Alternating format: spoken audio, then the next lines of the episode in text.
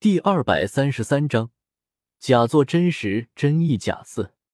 唐大先生的寿宴大厅，当唐大先生带着唐三一起进入这里的时候，前来参加的唐大先生寿宴的江湖人士们，都是表现出了一种诡异的状态，那就是大家既想要给唐大先生祝寿，又畏惧于唐大先生身边的唐三这位朝廷鹰犬，进而有些踌躇着不敢上前。呵呵呵，似乎是看出了前来给自己祝寿的江湖人士们的为难之处，唐大先生露出了一副乐呵呵的表情，对着在场的江湖人士们挥了挥手：“大家能来，老夫就已经很满足了。区区一些小节，大家都是江湖儿女，何必在意？如若大家感到过意不去的话，那就由小三来为大家打个头吧。”来到了寿宴主位的唐大先生，并没坐下去，而是转头看向了唐三。小三，唐大先生看着唐三的目光中满是慈祥。虽然你现在是西厂的少督主，但是你曾经也是老夫的弟子，更是唐门的弟子。所以，看在老夫今天七十大寿的面子上，给老夫敬一杯酒，不成问题吧？听着唐大先生的话。唐三虽然明知道唐大先生是为了唐门才这么说的，但是唐三的心里还是有些刺痛。唐大先生客气了。出门在外，还是这种公共场合，唐三当然不能像是在唐大先生的住宅后院那样，对唐大先生流露出来什么如沐之情。前辈的七十大寿上，能有晚辈来敬这第一杯酒，是晚辈的福气。说着。唐三招了招手，便有一位唐门弟子拖着酒壶和酒杯走了过来。两杯酒倒好，将其中的一杯递给唐大先生之后，唐三举起酒杯，阴柔的脸上露出了认真的目光。晚辈唐三祝唐大先生福如东海，寿比南山。说完，唐三将手中酒杯里面的美酒一饮而尽，而唐大先生。也是笑容满面的喝下了唐三给自己敬的这杯酒。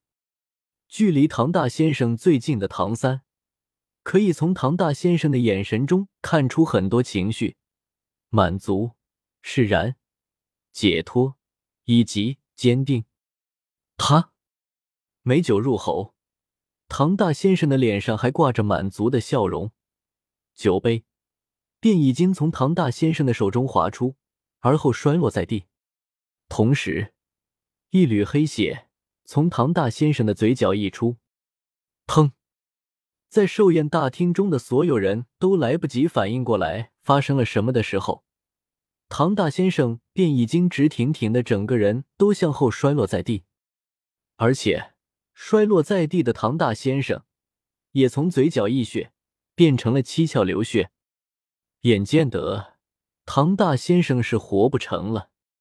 这一幕让在场的所有人心中都生出了一个想法：酒中有毒。特别是在看到给唐大先生敬酒的唐三一点事情都没有之后，在场的宾客们更是哗然。唐三这个西厂的少督主，胆子也太肥了点吧！竟然敢孤身一人前来给唐大先生下毒？难道这里已经被西厂给包围了？想到这里。在场的江湖人士们就不淡定了，而就在这个时候，刚刚给唐三端酒过来的唐门弟子突然甩手，就是几枚暗器射向了那些尚且有些惊疑不定的江湖人士。同时，这位唐门弟子口中还高喊着：“奉少督主之令，缉拿在场所有江湖草寇，但有反抗者，格杀勿论。”话音未落。数量不少的江湖人士纷纷掀开了自己的斗篷，然后又不知道从哪里取出了兵刃，开始对周围的那些江湖人士砍杀了起来。一时间，整个寿宴大厅直接就乱成了一锅粥。该死的兄弟们，咱们就算是死，也要拉着唐三这个吃里扒外的江湖败类垫背。混战中。不知道是哪位江湖人士突如其来的一声大吼，让在场的江湖人士们纷纷反应了过来。是啊，现在大家的危险境地，不都是唐三这个西厂的少督主一手促成的吗？于是，脑回路简单粗暴的江湖人士们开始一窝蜂的杀向了还因为唐大先生的死，进而导致脑子有些混乱的唐三。总而言之，有着一群江湖人士围攻唐三的这个名场面在，从今往后，唐三是洗不白了。唐门叛徒。世师逆徒、朝廷鹰犬、江湖败类，这些称号会一个个的都紧紧的贴在唐三的身上，哪怕是千百年后，也是摘扯不下来的。回过神来的唐三，仗着自己身后的内力，对面这一群江湖人士的围攻，也是丝毫的不显慌乱。算了，不想了。唐三皱着眉头。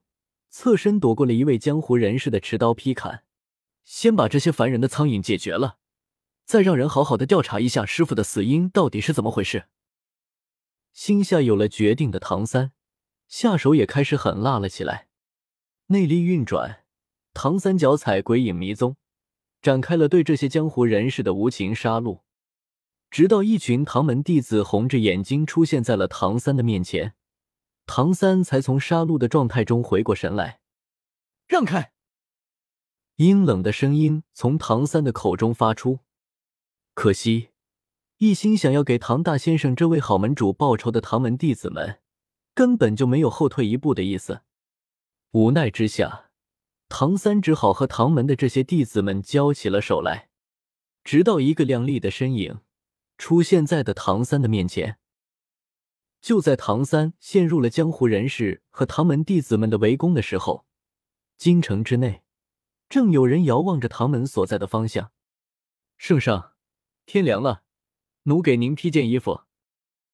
西厂的厂工正弯着腰，手捧一件皮衣，恭敬的侍候在了一位身穿龙袍的中年男人身边。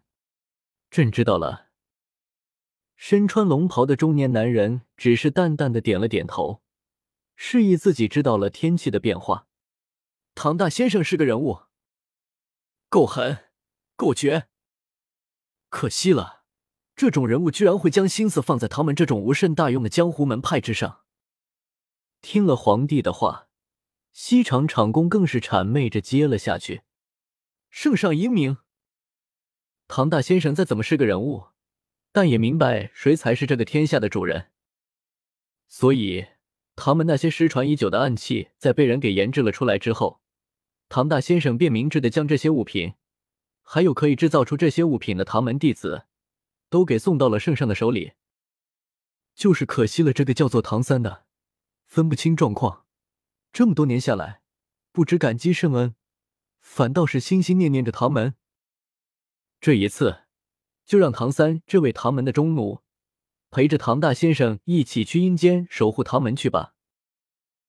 西厂厂工神色恭敬的恭维着身穿龙袍的中年男子，而中年男子的口中也时不时的传来几声大笑，让西厂厂工的态度更加的恭敬了。龙椅之前的桌案上摆放着一个看上去已经有些年头了的暗器，这件暗器正是唐三当年制作出来的第一件超级暗器。也正是这件暗器，将唐大先生的目光吸引到了唐三的身上。这件暗器有一个非常好听的名字，叫做“佛怒唐莲”。